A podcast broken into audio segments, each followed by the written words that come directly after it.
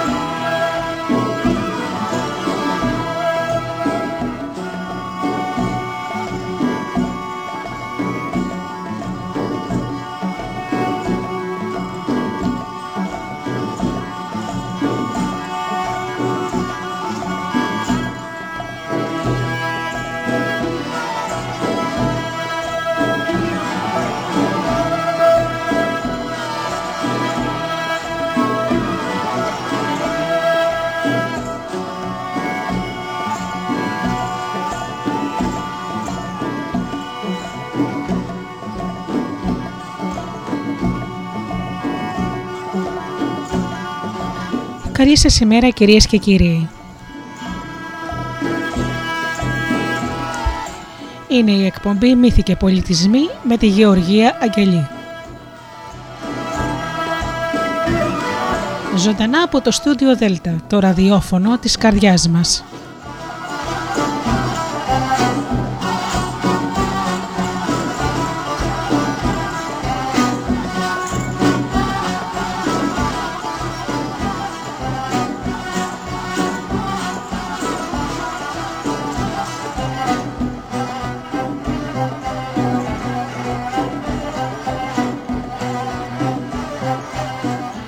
Καλημέρα σας αγαπημένοι μου φίλοι και σήμερα στην εκπομπή Μύθοι και Πολιτισμοί θα ταξιδέψουμε μέχρι τη Σερβία.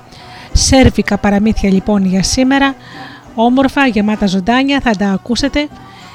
Πρώτα όμως να σας ευχαριστήσω όλους εσάς που πληκτρολογείτε www.studiodelta.gr και είσαστε εδώ μαζί μου στο Studio Delta.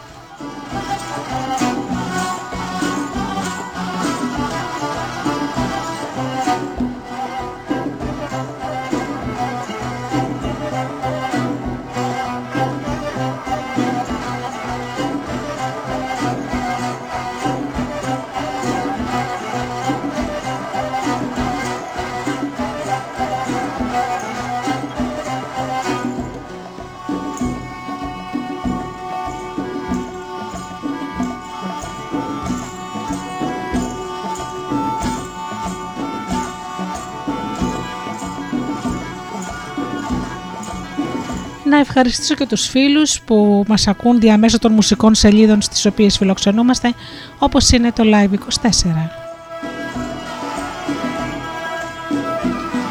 Να καλημερίσω και να ευχαριστήσω επίσης τους ανθρώπους που μας ακούν από κινητά και tablets.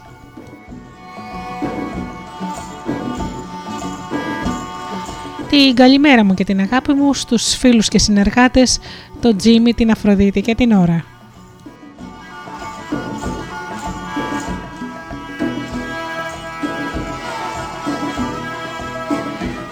Ακούμε λοιπόν μουσική και πίσω ξανά με τα σέρβικα παραμύθια.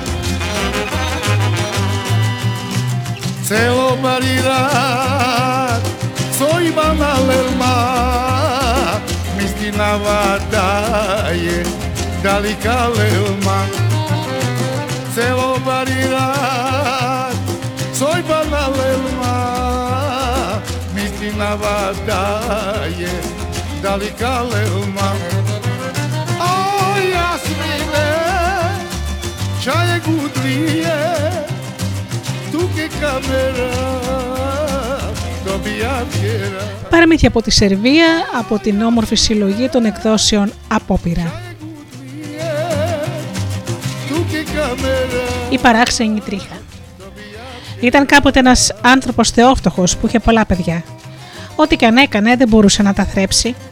Φορές φορές του ερχόταν να τα σκοτώσει για να μην τα βλέπει να κλαίνε και να πεθαίνουν της πείνας. Μα προλάβαινε η γυναίκα του και τον σταμάταγε. Μια νύχτα είδε στον ύπνο ένα παιδί που του είπε: Κακομίρι μου, βλέπω πως πας να κολλάσεις την ψυχή σου για να σφάξεις τα καημένα τα παιδάκια σου. Ξέρω τη συμφορά σου, γι' αυτό άμα ξεπνήσεις θα βρεις κάτω από το, από το μαξιλάρι σου ένα καθρέφτη και δύο μαντήλες, μία άλικη και μία ξομπλιαστή. Πάρε τις μαντήλες και τον καθρέφτη κρυφά να μην σε δει ανθρώπου μάτι και μην πεις τίποτα σε κανέναν. Σύρε για εκείνο εκεί το βουνό και εκεί θα βρεις ένα ποτάμι. Τράβα πλάι στην αριστερή του όχθη όσα με να φτάσει στην πηγή του. Εκεί θα βρεις μια κόρη φωτεινή σαν τον ήλιο, με μαλλιά που πέφτουν σαν χέτη ίσα με τη μέση της και γυμνή όπως τη γέννησε η μάνα της. Πρόσεξε, μη σε τη λήξει με τα μαλλιά της και σε δαγκώσεις σαν φαρμακεροφίδι και λέξη μην πεις, γιατί αν της μιλήσεις θα σε μαγέψει και θα σε κάνει ψάρι ή κάτι άλλο και θα σε καταπιεί. Αν σου πει να τη ψηρίσει στο κεφάλι, ψήρισέ την και ψάξει να βρεις στα μαλλιά της μία τρίχα κόκκινη σαν το αίμα. Σαν τη βρεις, τράβηξέ την και τρέχα όσο πιο γρήγορα μπορείς. Αν το καταλάβει και αρχίσει να σε κυνηγάει, πέταξέ της για να την καθυστερήσεις πρώτα την γεννητή μαντήλα. Μετά την άλικη και τέλος τον καθρέφτη. Εκείνη την κατακόκκινη τρίχα να την πουλήσεις σε κάποιον πολύ πλούσιο άνθρωπο. Μα το νου σου, μη σε κοροϊδέψουν, γιατί η τρίχα αυτή αξίζει πλούτη αμέτρητα. Έτσι θα πλουτίσεις και θα μεγαλώσεις τα παιδιά σου. Σαν ξύπνησε ο φτωχός, θα βρήκε στα αλήθεια όλα κάτω από το προσκεφάλι του, κατά πώς του είχε πει το παιδί στο όνειρό του. Και κίνησε να φύγει χωρίς να πει μιλιά σε κανέναν, ούτε να φανερώσει που πάει. Βρήκε το βουνό και το ποτάμι και την όχθη και ζήγωσε στην πηγή. Κοίταξε ένα γύρο και τα μάτια του γούρλωσαν όταν είδε την κόρη να κάθεται πάνω στο νερό και να κρατάει στην ποδιά της ένα τελάρο καμωμένο από τόξα και βέλη. Το τελάρο το σκέπαζε πανί υφασμένο από τις κοτσίδες παλικαριών. Η κόρη το χρυσοκεντούσε με βελονιές από ηλιαχτίδες και όχι από κλώστη. Γονάτισε μπρος της και εκείνη σηκώθηκε, τον εσήμωσε και τον ρώτησε. Από πού έρχεσαι και τι σε φέρνει εδώ άγνωστο παλικάρι; Άλλαλο εκείνος, τον ξαναρώτησε. Ποιος είσαι και τι γυρεύεις, πες μου. Ο άνθρωπος έμενε βουβός, σαν να ήταν από πέτρα, και με τα χέρια της έκανε νοήματα πως ήταν μουγκός και πως ζητούσε βοήθεια. Του είπε τότε να καθίσει στα γόνατά της και έσκυψε το κεφάλι της να την ψηρίσει. Ο φτωχός μόνο αυτό περίμενε. Μπέρδευε και ξεμπέρδευε τα μαλλιά της τάχα πως την ψήριζε και με την ψυχή στα δόντια ξεβρήκε εκείνη την τρίχα που ήταν κατακόκκινη σαν το αίμα. Την ξεχώρισε, την τράβηξε δυνατά και αμέσως την άχτηκε τα γόνατά της και άρχισε να τρέχει με όλη του τη δύναμη. Η κόρη μάντεψε αμέσως τη είχε σκαρώσει και ξεχύθηκε στο κατόπι του. Εκεί που θα τον έπιανε, της έριξε κάτω την ξομπλιαστή μαντίλα και αυτή έσκυψε να την πάρει. Όσο να τη δει από την καλή και από την ανάποδη για να σιγουρευτεί από την παράξενη βελονιά πως ήταν η σωστή, ο άνθρωπος τρομαγμένος ξεμάκρυνε. Η κόρη έβαλε τη μαντήλα στο κεφάλι και άρχισε πάλι να τρέχει ολόισε κατά πάνω του, χωρίς να νοιάζεται που πατάει. Και πάλι θα τον έφτανε αν δεν της πετούσε την άλλη μαντήλα και να την καθυστερήσει. Όσο την κοιτούσε σαστισμένη, εκείνος κάπως ξεμάκρυνε. Τώρα η κόρη εχολώθη, πέταξε τις μαντήλες και ρίχθηκε με μανία στο κατόπι του. Σαν την άκουσε να βρυχέται σημά στο αυτί του, της πέταξε τον καθρέφτη και η κόρη τον μάζεψε από κάτω τρέχοντας χωρίς να χάσει καιρό. Και εκεί που θα τον έπιανε, κοιτάχτηκε στον καθρέφτη και νόμισε πως έβλεπε μία άλλη που της έμοιαζε. Σαστισμένη, απόμενε να χάσει στην εικόνα. και έτσι ο άνθρωπος ξεμάκρυνε πολύ και έσωσε το κεφάλι του. Χαρούμενος που σώθηκε, έφερε την τρίχα στο σπίτι του, την έδειξε στη γυναίκα του και της διηγήθηκε το όνειρό του. Μα η γυναίκα του άρχισε να γελάει και να τον κοροϊδεύει. Σηκώθηκε να μην την ακούει άλλο. Και πήγε στην πόλη να πουλήσει την τρίχα. Μαζεύτηκε γύρω του κόσμο και ο κοσμάκης, έμποροι και πραγματευτάδες. Κάποιος του δίνει ένα παρά, κάποιος του δίνει δυο και τρεις. Έτσι, όλο και πιο πολλά του δίνανε, μέχρι που έφτασαν στα 100 χρυσά γρόσια. Το τριζίγωσε ο ίδιος ο Βασιλιάς και είπε στον άνθρωπο με την τρίχα πως την αγοράζει για χίλια γρόσια, και αυτός του την πούλησε χωρίς άλλη κουβέντα. Τι ήταν τάχα εκείνη η ανεκτήμητη τρίχα; Ο Βασιλιάς την ξεφλούτησε με πολύ μεγάλη προσοχή από τη ρίζα της, ίσα με την άκρη. Την ξετύλιξε και βρήκε πάνω της ιστορημένα με ψηλή γραφή όλα τα πιο σημαντικά πράγματα που έγιναν στα παλιά τα χρόνια που καταβολή κόσμου. Έτσι, ο φτωχός αυτός πλούτησε και έζησε με τη γυναίκα του και τα παιδιά του. Και εκείνο το παιδί που είδε στο ύπνο του ήταν άγγελος θεόσταλτος που τον βοήθησε τον κακομίρι και αποκάλυψε τα μυστικά του κόσμου που ήταν ανήκουστα μέχρι τότε.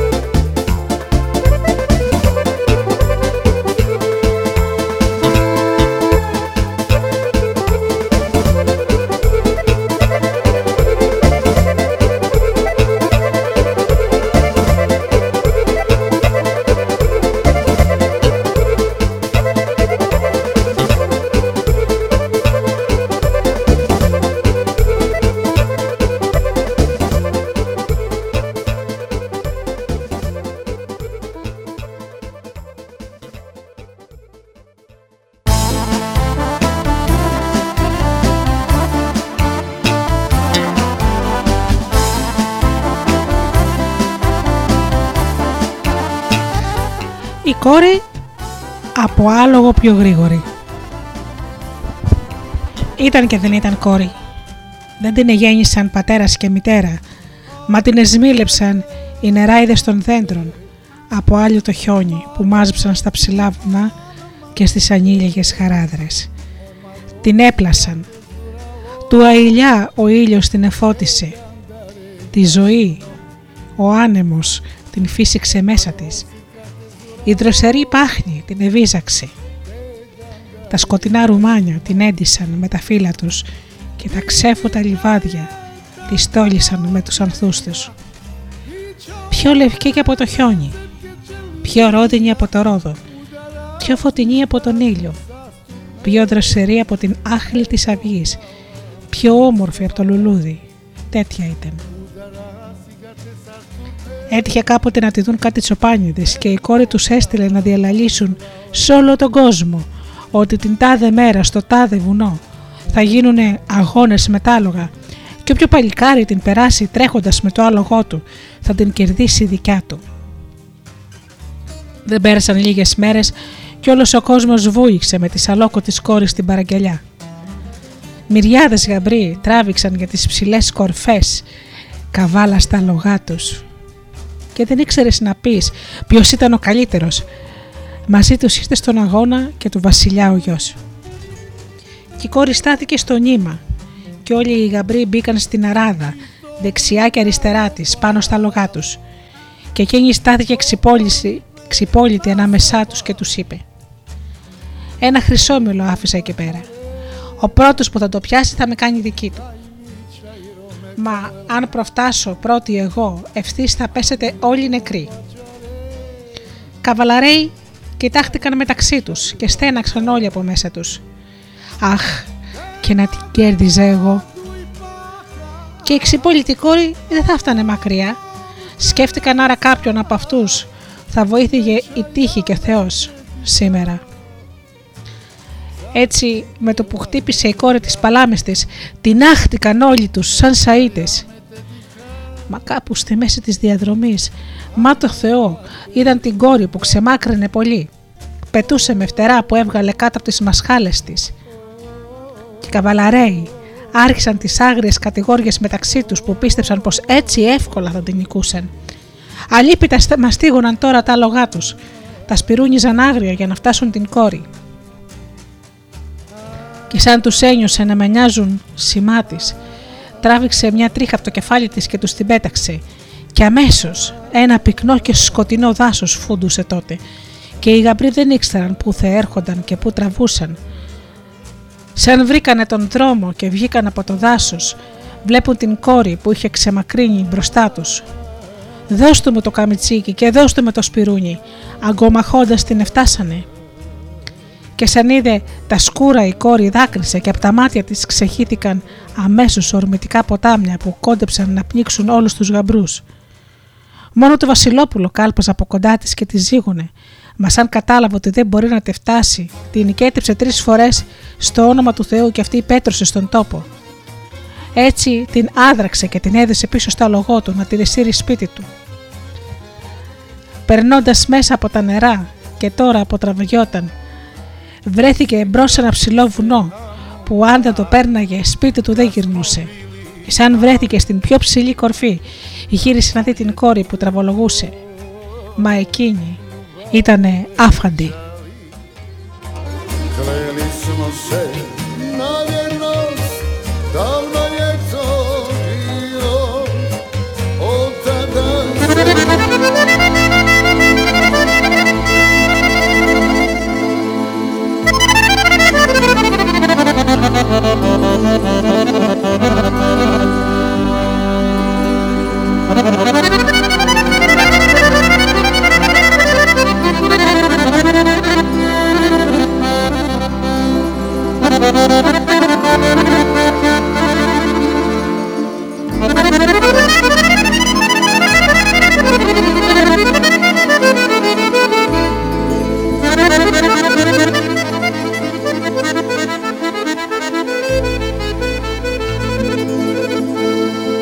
Животека.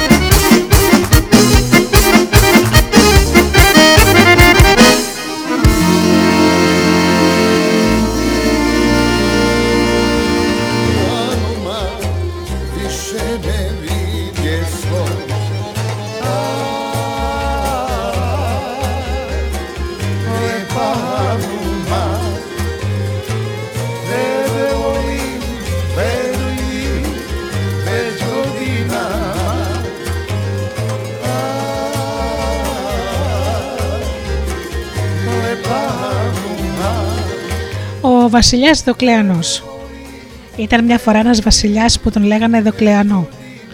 Μια μέρα εκεί που κυνηγούσε βαθιά, μέσα στα άγρια δάση, είδε ξάγνου μέσα από τους πυκνούς θάμνους μια λίμνη που κανείς μέχρι τότε δεν γνώριζε και σίμωσε αθόρυβα μήπως και έπιανε κάτι στα βάθα νερά της.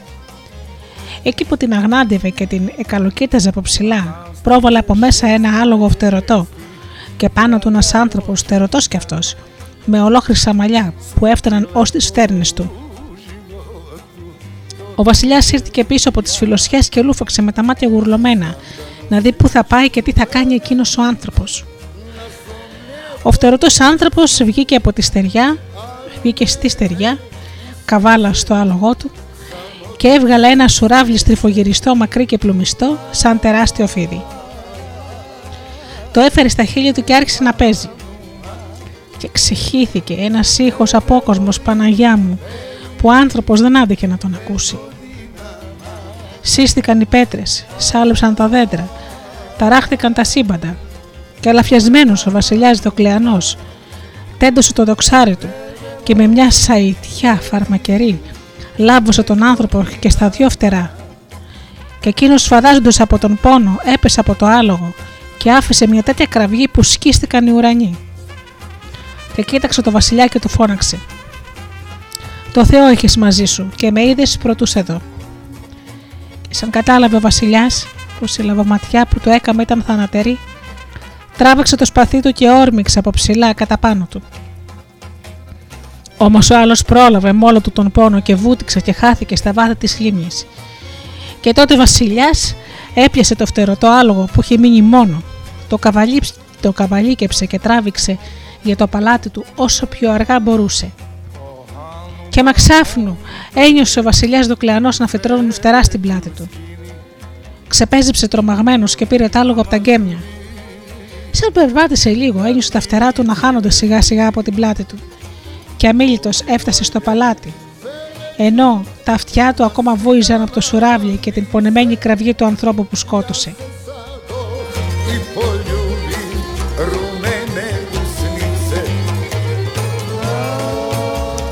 Διηγήθηκε τι του είχε συμβεί και το άλογο εκείνο το άφησε στο στάβλο μαζί με τα άλλα.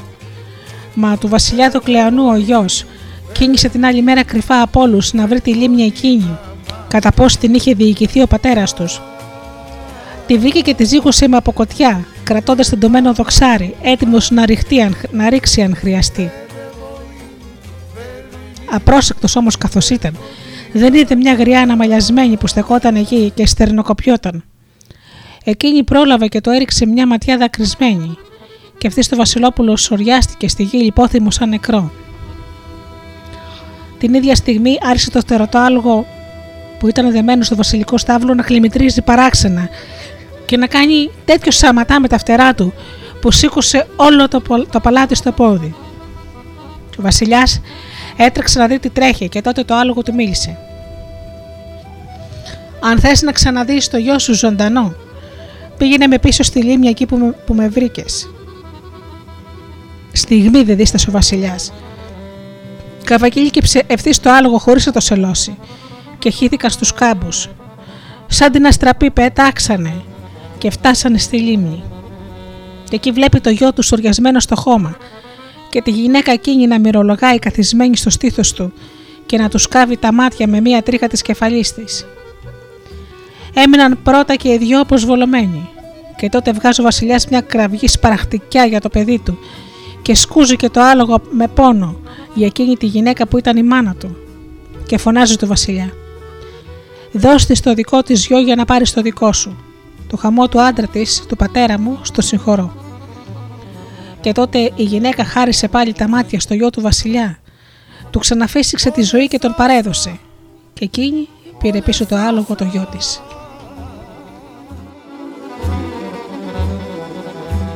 cachorro Sema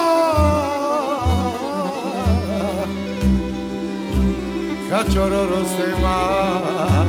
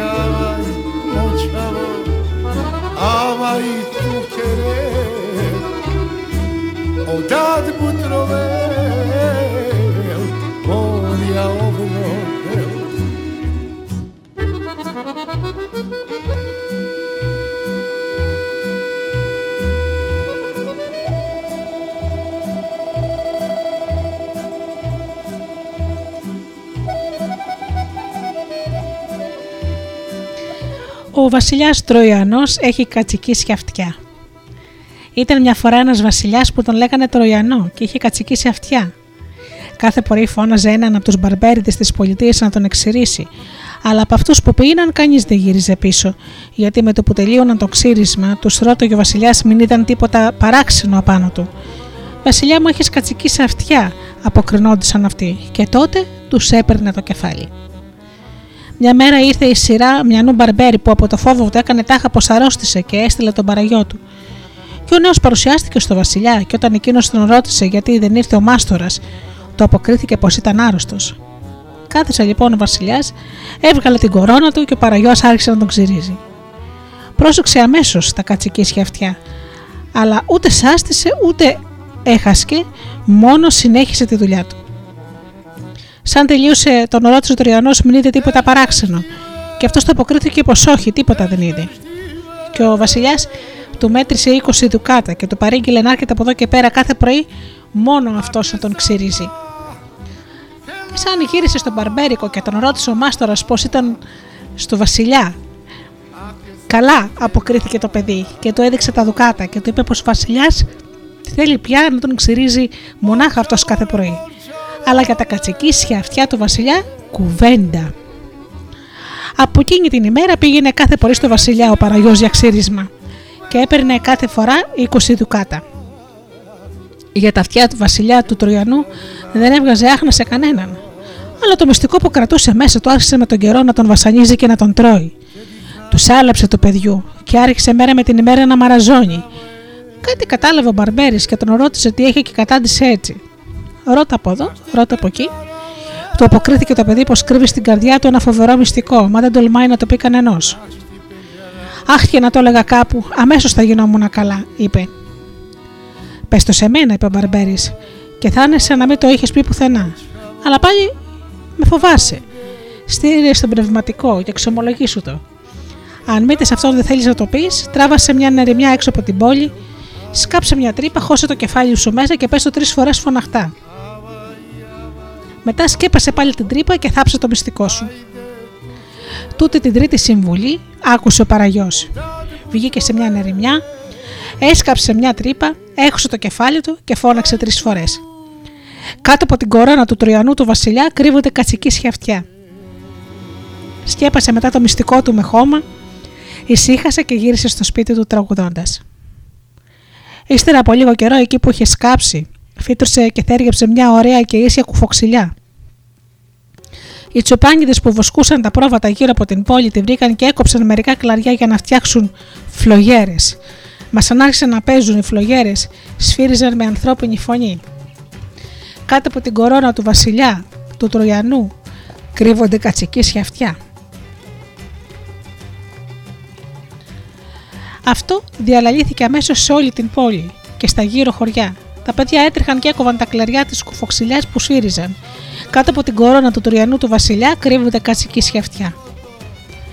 Άκουσε ο Βασιλιάς τα παιδιά και αμέσως κάλεσε τον παριό τον Μπαρμπέρι και του είπε: Μωρέ, τι πήγες και είπες όλο τον κόσμο για μένα; Και ο Κακομήρη άρχισε να τρέμει από το φόβο του, για να ορκίζεται πως ποτέ δεν μίλησες σε κανέναν, μόνο που κάθε πρωί έβλεπε τα αυτιά του Βασιλιά.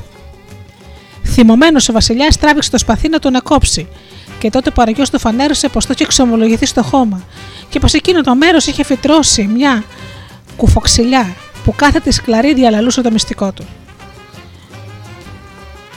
Ο Βασιλιάς τον ανέβασε σε μια άμαξα και τράβηξαν μαζί για την κουφοξιλιά να δει αν αυτό είναι αλήθεια. Εκεί βρήκαν μονάχα ένα κλαρί. Και ο Τροϊανός πρόσταξε να φτιάξουν μια φλογέρα από εκείνο το κλαρί που απόμεινε, να δει πώς θα σφυρίξει. Και η φλογέρα έβγαλε φωνή. Κάτω από την κορώνα του Τροϊανού του Βασιλιά κρύβονται κατσική σχεφτιά. Και τότε γέλασε ο Βασιλιάς ο Τροϊανός γιατί κατάλαβε πως τίποτα στον κόσμο δεν μπορεί να μείνει κρυφό. Χάρισε στο παραγιού του τη ζωή και από τότε μπορούσε ο καθένας άφοβα να τον ξυρίζει. Με το παρελθόν Στα ρωστά,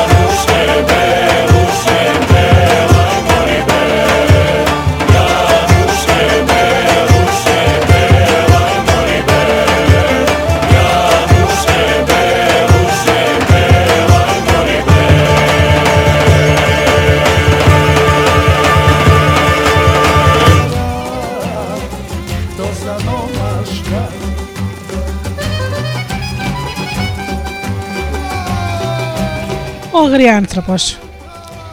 Ένας παπάς παχής και ένα βλαχόπουλο που το είχε δώσει ο φτωχός γονιός του σε μοναστήρι. Διάβαιναν ένα ψηλό βουνό. Καθώς δεν πήγαιναν γρήγορα γιατί ο παπάς λαχάνιαζε, τους βρήκε η νύχτα στην ερημιά. Βλέποντας πως δεν θα φτάσουν την ίδια μέρα στο μοναστήρι, άρχισαν να γυρεύουν που θα περάσουν τη νύχτα.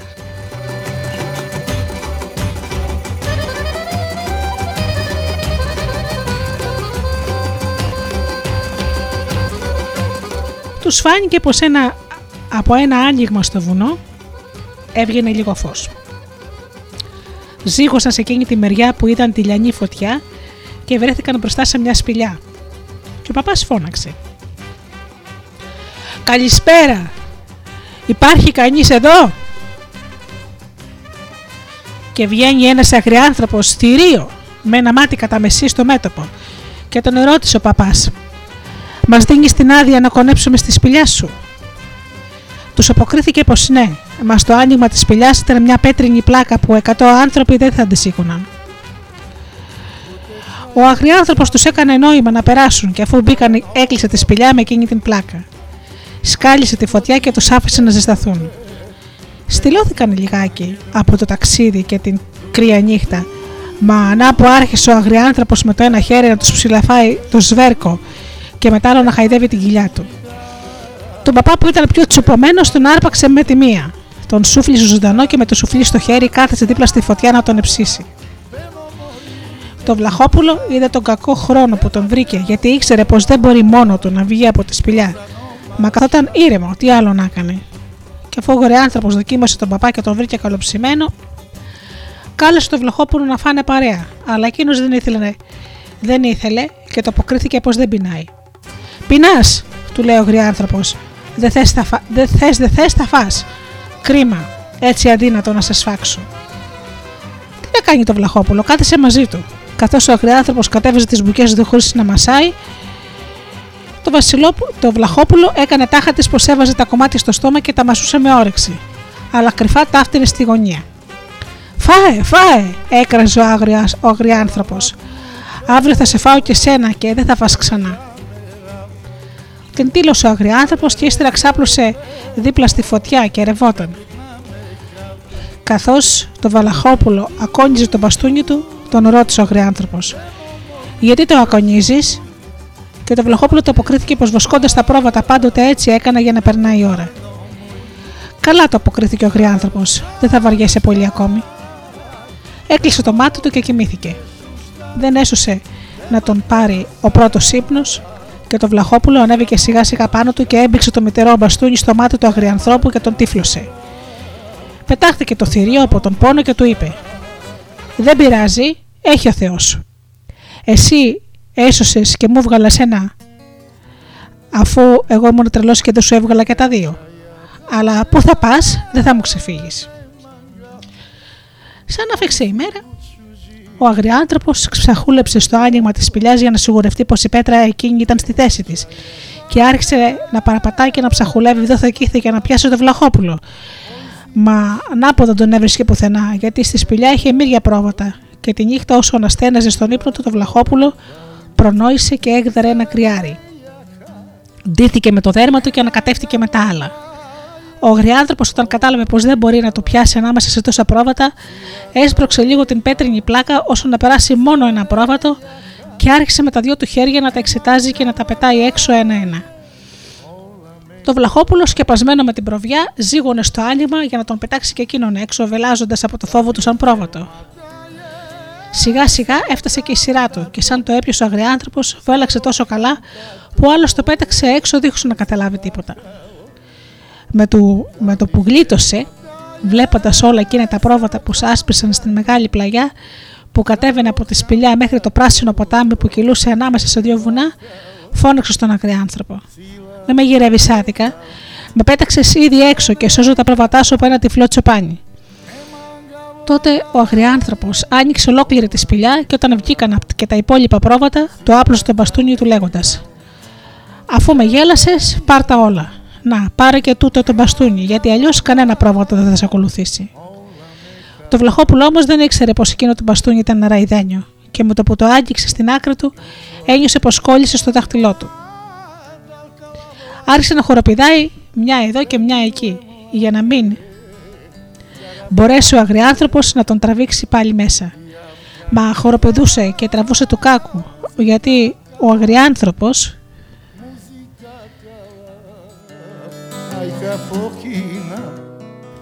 εύκολα το έστελνε προς το άνοιγμα.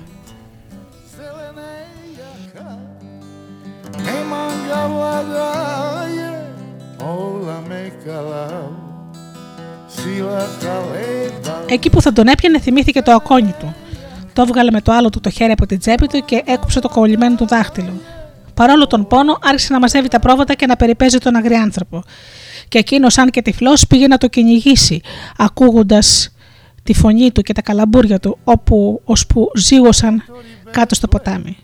Εκεί το Βλαχόπουλο βρήκε τρόπο να τον πνίξει. Τη μια τους σφύριζε την άλλη, έμενε σιωπηλό, ώσπου τον παρέστηρε στην πιο απόκρυπνη μεριά της όχθης. Τότε πάλι σώπασε, σύρθηκε ανάμεσα στα πόδια του, τον άφησε να ζυγώσει στην άκρη του γκρεμού και με τη μια τον έσπρωξε στο ποταμού τα γοργά νερά. Έτσι ο αγριάνθρωπος πνίγηκε και το Βλαχόπουλο γλίτωσε από τον παπά και το μοναστήρι και γύρισε με τα ωραία του πρόβατα στο χωριό σωσμένος και χαρούμενος. Αν απαντήσεις ένα τσοπάνι με μύρια πρόβατα και νιά δάχτυλα, αυτός είναι.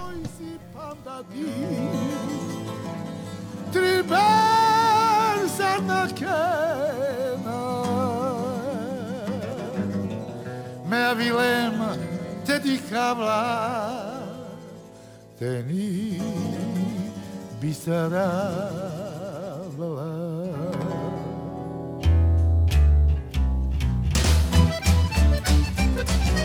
Želim marapová šaru, joj, joj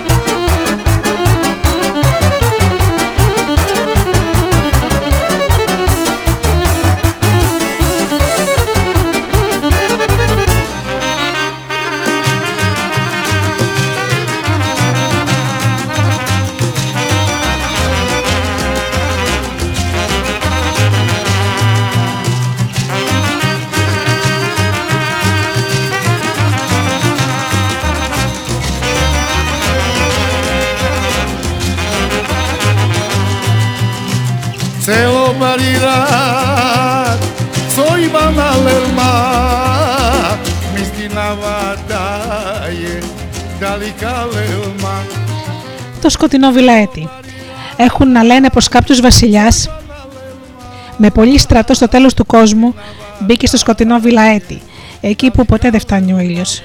Επειδή φοβήθηκαν να μην χαθούν και δεν μπορέσουν να γυρίσουν πίσω, άφησαν τα πουλάρια εκεί που άρχισε να τους σκεπάζει το σκοτάδι, ώστε οι φοράδες να τους οδηγήσουν πάλι στο φως. Καθώς βάδιζαν στο σκοτεινό βιλαέτη, ένιωθαν κάτω από τις πατούσες τους κάτι μικρά βότσαλα και τότε ακούστηκε μια φωνή που έλεγε Όποιος πάρει μαζί του από αυτά τα βότσαλα θα μετανιώσει και όποιος δεν πάρει πάλι θα μετανιώσει. Μερικοί σκέφτηκαν. Αφού θα μετανιώσω, γιατί να τα κουβαλήσω; Άλλοι είπαν. Α πάρω έστω και ένα μαζί μου, αφού έτσι κι αλλιώς θα μετανιώσω. Όταν οι φοράδες τους γύρισαν πίσω στον κόσμο, κατάλαβαν πως εκείνα τα βότσαλα ήταν πολύτιμα πετράδια. Αυτοί που δεν πήραν μετάνιωσαν και άλλοι που πήραν μόνο ένα πάλι μετάνιωσαν που δεν πήραν πιο πολλά.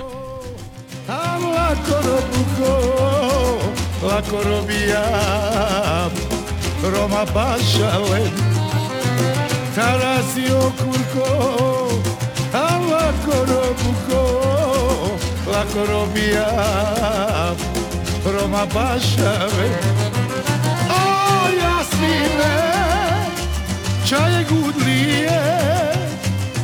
και καμέρα το πιάμκερα Ω Ιασμίνε Τσάι σουζίε του και καμέρα το πιάμκερα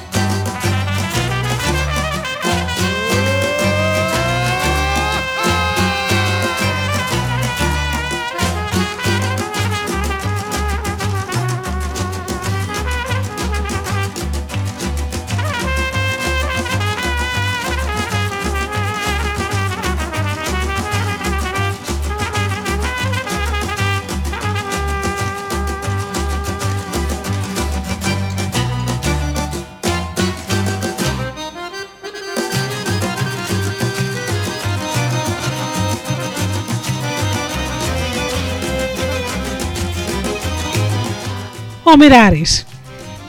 Ήταν μια φορά δύο αδέλφια, ο ένας πολύ δουλευταράς, ο άλλος του Θεού τεμπέλης.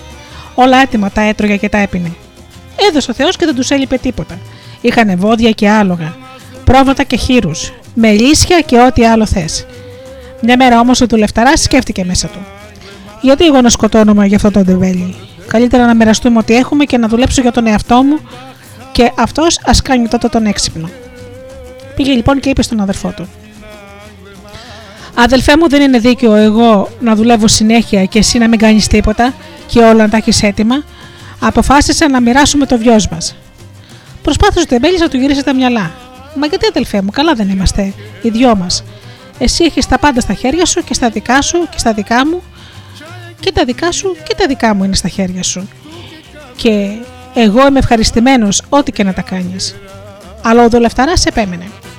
Και ο Τεμπέλης, μην ξέροντας πώς αλύσω τον πίση, του λέει: Αφού είναι έτσι, δεν σου κρατώ κακία. Πάρε και μοίρασε μόνος σου όπως ξέρεις και μπορείς. Και τότε ο δουλευταράς τα μοίρασε όλα με τη σειρά και ο καθένας πήρε τα δικά του. Αφού τα μοιραστήκαν, ο Τεμπέλης πήρε τα γελάδια του και πήρε και έναν γελαδάρι. Πήρε για τα άλογά του έναν σέιζι, για τα πρόβατά του ένα τσοπάνι, για τους χείρους του τον χειροτρόφο, για τα γύρια του γιδοβοσκό και για τα μερίσια του μελισσοκόμο και τους είπε «Αφήνω όλα όσα έχω σε εσά και το Θεό» και συνέχισε να ζει όπως πριν. Ο δουλευταράς συνέχισε και αυτός να δουλεύει σκληρά όπως πριν, αλλά καλό δεν είδε, μόνο ζημιές.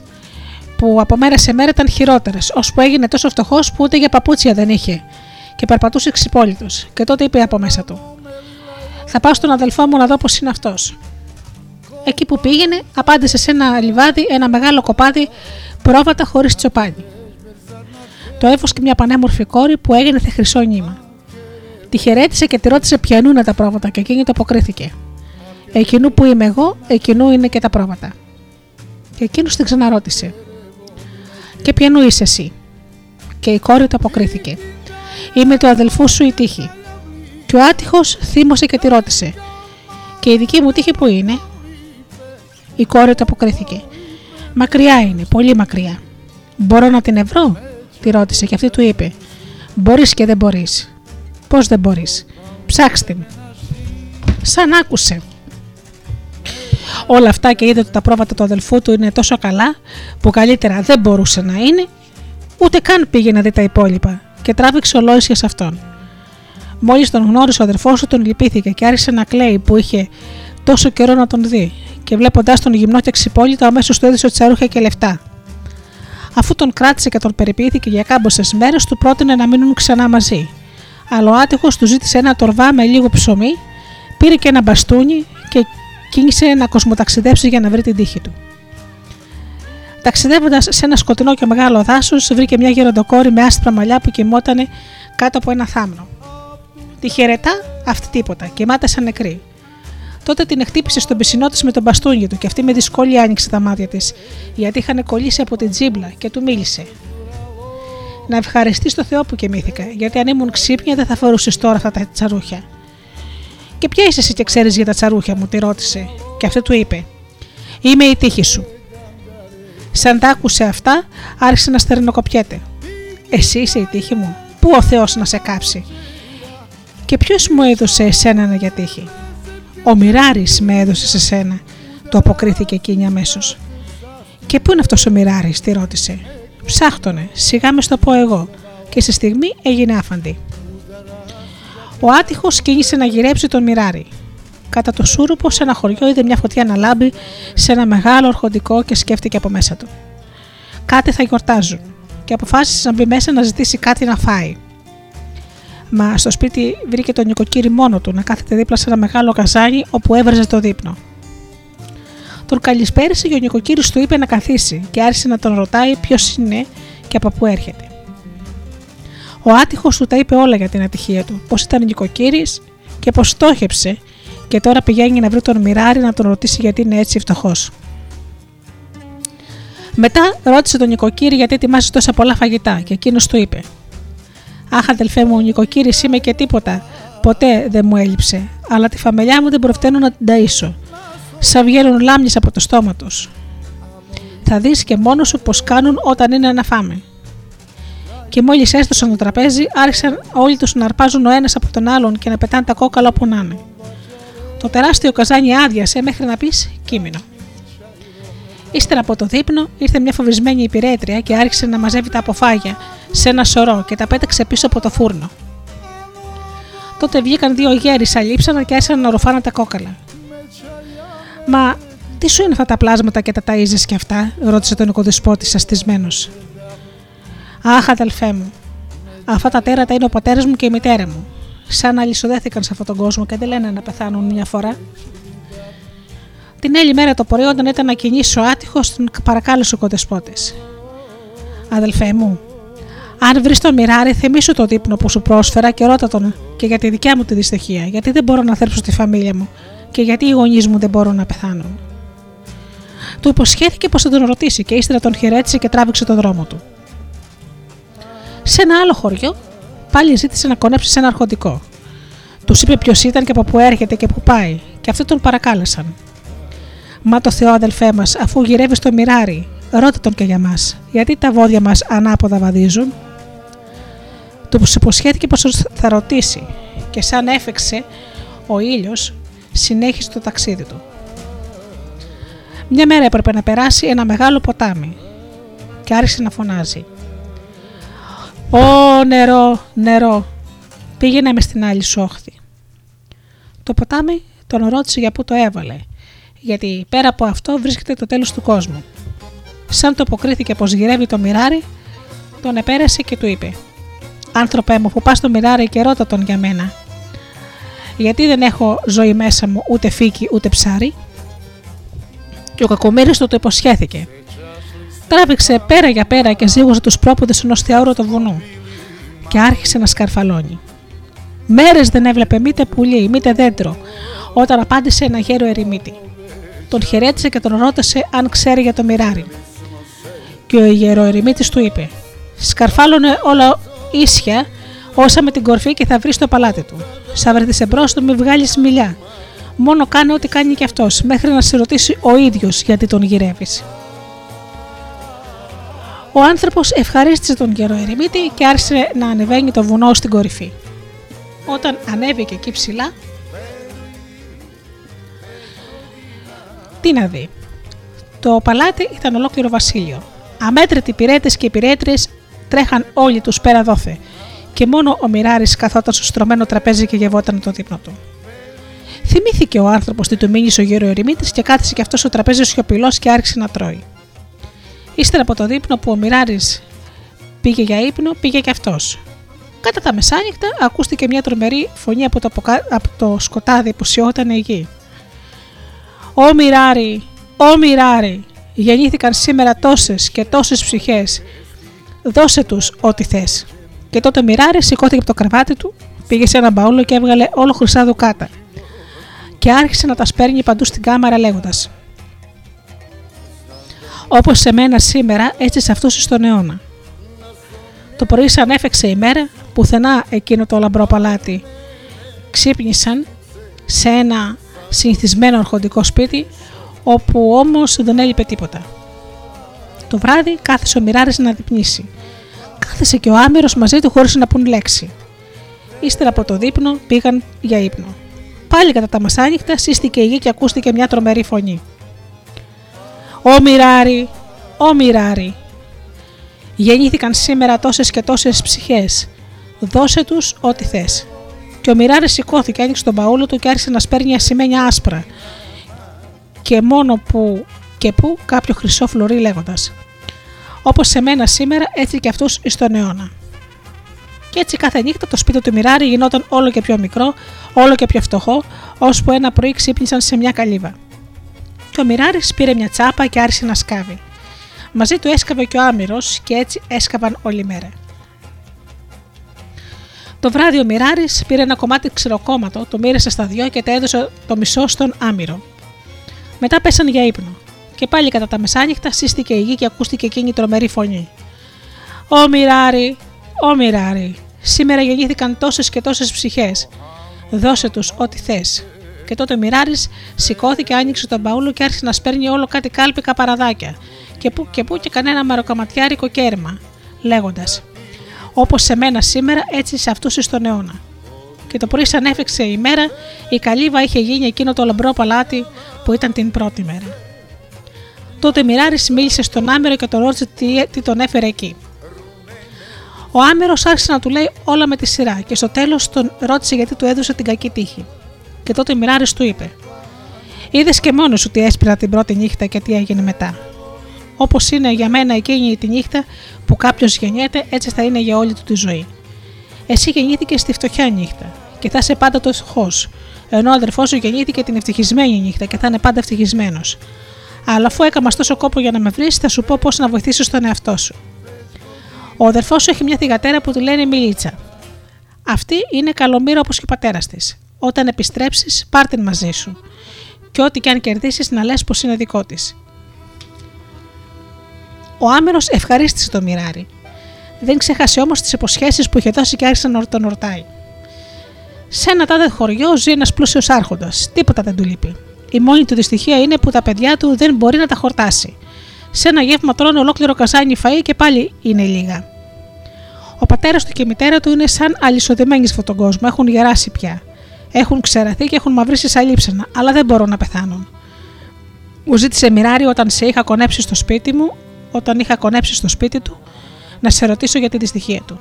Και ο Μιράρης του λέει: Αυτά γίνονται γιατί δεν σέβεται τους γονείς του. Τους πετάει το φαγητό τους πίσω από το φούρνο. Αν τους έβαζε στην κεφαλή του τραπεζιού και αν τους έδινε την πρώτη κουπαρακί ή το πρώτο ποτήρι κρασί, οι ψυχές τους θα εγκατέλειπαν τον κόσμο και τα παιδιά του θα χόρτεναν σαν χριστιανοί. Και ο Άμερος ξαναρώτησε το μοιράρι. Σε ένα άλλο χωριό ζει ο Βοσκός που τα βόδια του ανάποδα βαδίζουν και μου ζήτησε να σε ρωτήσω τι να τα κάνει. Και ο μοιράρι τον ορμήνεψε.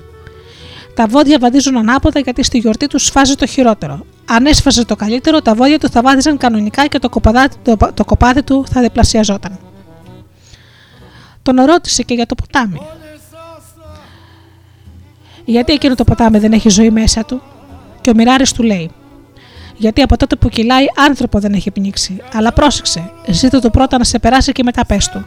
Αλλιώς θα πνίξει εσένα. Ευχαρίστησε ξανά το μοιράρι και πήρε τον δρόμο του γυρισμού. Σαν ήταν να περάσει εκείνο το ποτάμι το νερό, τον ρώτησε. Τι είπε ο μοιράρι και αυτός το αποκρίθηκε. Πήγαινε με πρώτα απέναντι και ύστερα θα σου πω. Και αφού τον πέρασαν τα νερά απέναντι, αυτός έτρεξε και από απόσταση του φώναξε. Ω νερό, νερό. Άνθρωπο δεν έχεις πνίξει, γι' αυτό ζωή δεν έχεις. Μόλις τ' άκουσε το ποτάμι, ξεχύλισε στις όχθες και όρμησε κατά πάνω του να τον επνίξει.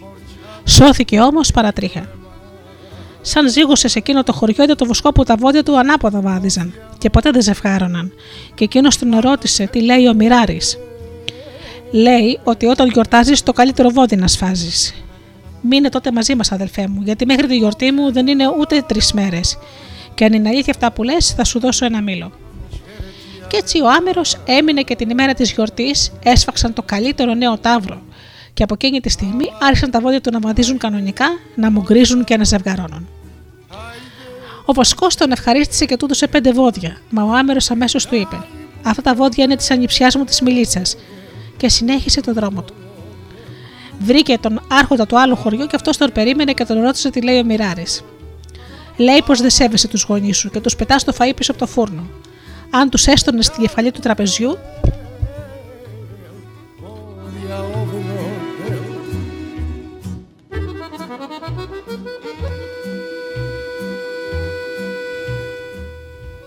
αν τους έστρωνε στην κεφαλή του τραπεζιού και τους έδινε την πρώτη κούπα ρακί ή το πρώτο ποτήρι κρασί, θα γαλήνευαν οι ψυχές τους και τα παιδιά σου θα χόρταναν σαν χριστιανοί. Ο Άρχοντας κάλεσε αμέσως τη γυναίκα του και αυτή έπλυνε, έλουσε, χτένισε και άλλαξε με ρούχα ολοκένων για την πεθερά της και τον πεθερό της. Το βράδυ τους κάθισαν στην κεφαλή του τραπεζιού και τους έδωκαν την πρώτη κουπαρακή και το πρώτο ποτήρι κρασί. Σταυροθοκοπήθηκαν και άρχισαν να τρώνε. Τα παιδιά του χόρτασαν χωρίς να αρπάξουν ο ένας από τον άλλον. Έπαιξαν λίγο και πήγαν για ύπνο. Την άλλη μέρα το πρωί οι παππούδες είχαν πεθάνει ευχαριστημένοι στο κρεβάτι τους. Για να τον ευχαριστήσει, ο Άρχοντας του έδωσε δύο βόδια και ο άλλος τράβηξε για το σπίτι του. Σαν έφτασε στην πατρίδα του, οι γνωστοί του άρχισαν να τον ρωτάνε ποιανού ήταν τα βόδια και αυτός τους αποκρινόταν πως ήταν της ανιψιάς του της μιλίτσα. Αμέσως πήγε στον αδερφό του και του ζήτησε να του δώσει τη μιλίτσα για κόρη, και ο αδερφό του του την έδωσε. Από τη στιγμή που η Μιλίτσα μπήκε στο σπίτι του, απόκτησε πολλά και πάντοτε έλεγε ότι όλα είναι της Μιλίτσας. Μια φορά όμως βγήκε στα χωράφια να δει το σιτάρι. Το σιτάρι ήταν όμορφο, ομορφότερο δεν θα μπορούσε να είναι. Τον απάντησε ένας ταξιδιώτης και τον ρώτησε ποιανούν τα χωράφια. Ξεχάστηκε και αποκρίθηκε πως ήταν δικά του, και στη στιγμή όλα άρχισαν να καίγονται. Και ο άμερος έτρεξε το εξωπίσω του. Στάσου άνθρωπε, ούτε ένα σπόρο δεν έχω. Είναι όλα τη θηγατέρα μου της μιλίτσα. Και μια δυνατή βροχή άρχισε να πέφτει, και το σιτάρι αμέσως έσβησε. Έτσι ο άμερος έζησε ευτυχισμένα χρόνια με τη μιλίτσα.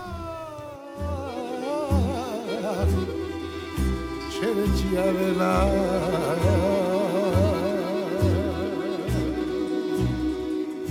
Te di cablena Te di cablena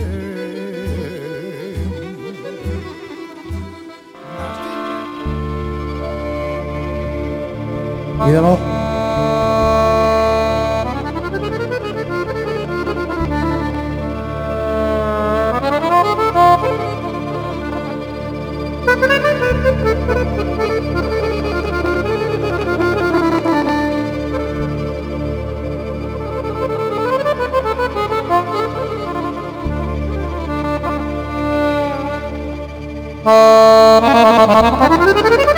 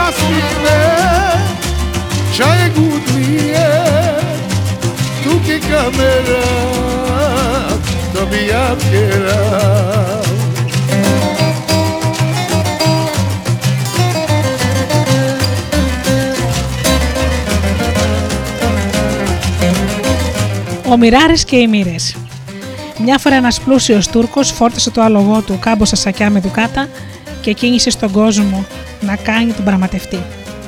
Μια μέρα πριν από το Σούρπ, καθώς ζήγωνε σε ένα χωριό, μαύρα πυκνά σύννεφα σκέπασαν τον ουρανό. Να φοβάσαι να τα κοιτάξεις. Σκοτίνιασε τόσο που δεν έβλεπες το δάχτυλό σου. Άστρεψε και βρόντιξε και άρχισε να βρέχει με το τουλούμι, λες και έβρεχαν ο ουρανός και η γη μαζί.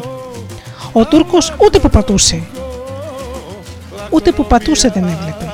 Ώσπου με τα χίλια ζόρια είδε ένα φωτάκι σε ένα φτωχόσπιτο τράβηξε κατά εκεί και κόντεψε και ζήτησε να κονέψει. Οι άνθρωποι ήταν θεόφτωχοι. Η γυναίκα μόλις είχε γεννήσει και είπαν τον Τούρκο πως δεν έχουν χώρο να τον δεχτούν παρά αν θέλει να κονέψει στην κάμαρη μαζί τους. Εκείνος τους παρακάλεσε να τον αφήσουν μόνο όσο να αποσώσει τον μπουρίνι. Τον άφησαν να περάσει μέσα και εκείνος για να μην ενοχλεί πήγε και κάθισε σε μια άδεια γωνιά και λούφεξε σαν να μην ήταν εκεί. Γύρω στα μεσάνυχτα όλο το σπίτι κοιμήθηκε και μονάχα ο Τούρκος δεν είχε ύπνο άνεψε το τσιμπούκι του και στοχαζόταν. Ξαφνικά άκουσε θόρυβο. Έσβησε το τσιμπούκι και καμώθηκε πως κοιμάται για να ακούσει τι θα γίνει. Σε λίγο μπήκαν από την καμινάδα στην κάμαρη τρεις μοίρε και άρχισαν να λογιάζονται τι θα απογίνει το παιδί που γεννήθηκε εκείνη τη μέρα. Η πρώτη είπε: Όταν μεγαλώσει να χαρεί τα πλούτη του Τούρκου που κοιμάται εδώ χάμω. Η δεύτερη είπε: Όχι, να μην γίνει έτσι. Εγώ θέλω να πνιγεί μικρός. Η τρίτη είπε: Όχι, μήτε έτσι να γίνει. Εγώ θέλω την πρώτη νύχτα του γάμου του να τον εφάει ο λύκος. Και αφού δεν μπόρεσαν να συμφωνήσουν τι θα γίνει με το παιδί, κάλεσαν τον Μιράρη. Ω Μιράρη, Μιράρη. Μοίρανα το παιδί που γεννήθηκε τούτη τη νύχτα. Και ο Μιράρης αποκρίθηκε. Το μοιραίνω να χαρεί του Τούρκου τα πλούτη, αλλά να τον εφάει ο λύκος στα 18 του την πρώτη νύχτα του γάμου. Τότε τρεις ημέρες συμφώνησαν. Α γεννεί κατά πως λέει ο Μιράρης. Και εξαφανίστηκαν. Ο Τούρκος που τα άκουσε όλα σάστησε και αναρωτιόταν αν στα αλήθεια θα γίνουν όλα όσα μοίραναν οι μοίρες το παιδί. Και ο Μιράρης. Το λυπήθηκε το καημένο το παιδί που δεν έφταιγε σε τίποτα και έκανε τάμαν να μην τα αφήσει να γεννούν.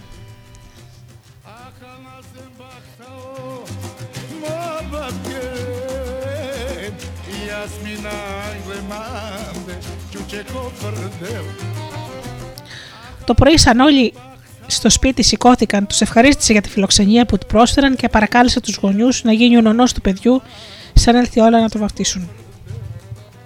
Οι φτωχοί άνθρωποι χάρηκαν και ύστερα από λίγο καιρό ο Τούρκος κράτησε το παιδί πάνω από την κολυμπήθρα. Από τότε πήρε απάνω του όλη τη φροντίδα του βαφτιστηριού του. Το φρόντισε και το πρόσεχε σαν να ήταν δικό του παιδί.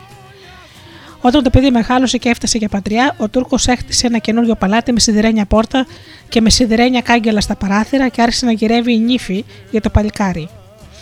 Ήταν πλούσιος ο Τούρκος και αφού δεν είχε δικό του παιδί, στο χαζόταν να τα αφήσει όλα στο βαφτιστήρι του. Και καθώ ήταν και όμορφο παιδί και είχε όλα τα καλά, δεν δυσκολεύτηκε ο Τούρκος να του βρει την καλύτερη και ομορφότερη από όλες τις νύφες. Και ήρθε η μέρα του γάμου. Και ο Τούρκος έγινε κουμπάρος του παιδιού. Τέτοιος γάμος είχε καιρό να γίνει. Όταν ήρθε η ώρα να πάνε τους νιόπαντρους στο νηφικό οντά, σηκώθηκε ο κουμπάρος πριν από όλους τους άλλους και καλοεξέτασε όλο το σπίτι, μην ήταν τίποτα πουθενά κρυμμένο. Σφάλισε ξανά όλα τα παράθυρα και τότε μόνο κατέβηκε να συνοδεύσει τους νιόπαντρους. Όταν μπήκαν στον οντά, τους είπε να αφήσουν κερί να καίει. Όλη τη νύχτα. Κλείδωσε την πόρτα, πήρε το κλειδί και πήγε και αυτός για ύπνο στην διπλανή κάμαρη. Μόλις το παλικάρι με την νιόπαντρη γυναίκα του ξάπλωσαν στο κρεβάτι, μια στάλα από κέρι έσταξε στο τραπέζι. άρχισε να σαλεύει, να μεγαλώνει, ζωντάνεψε, έγινε ποντίκι, έγινε γάτα, έγινε σκυλί και στο τέλος έγινε λύκος. Ρίχτηκε στο παλικάρι και το έφαγε.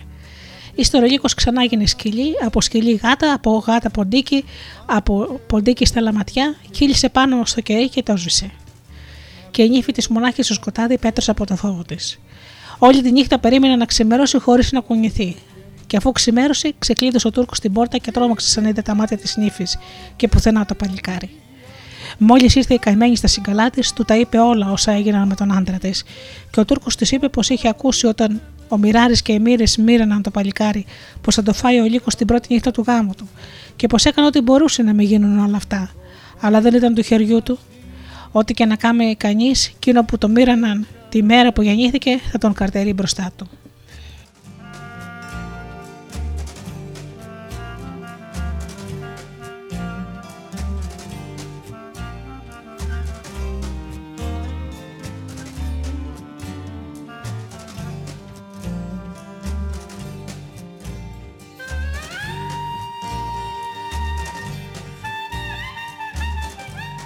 Bye.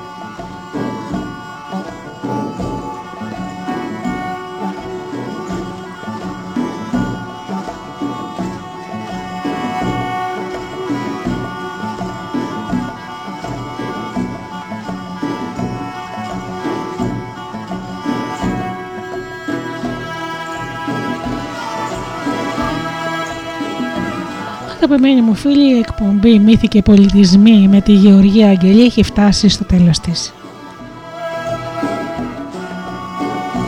Σήμερα ακούστηκαν παραμύθια από τη συλλογή των εκδόσεων Απόπειρα Σερβικά Παραμύθια.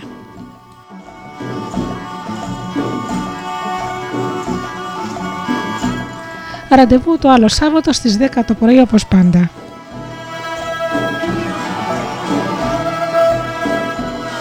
Σας εύχομαι από την καρδιά μου να περνάτε καλά, να είστε καλά και αγαπήστε τον άνθρωπο που βλέπετε κάθε μέρα στον καθρέφτη. Καλό σας απόγευμα.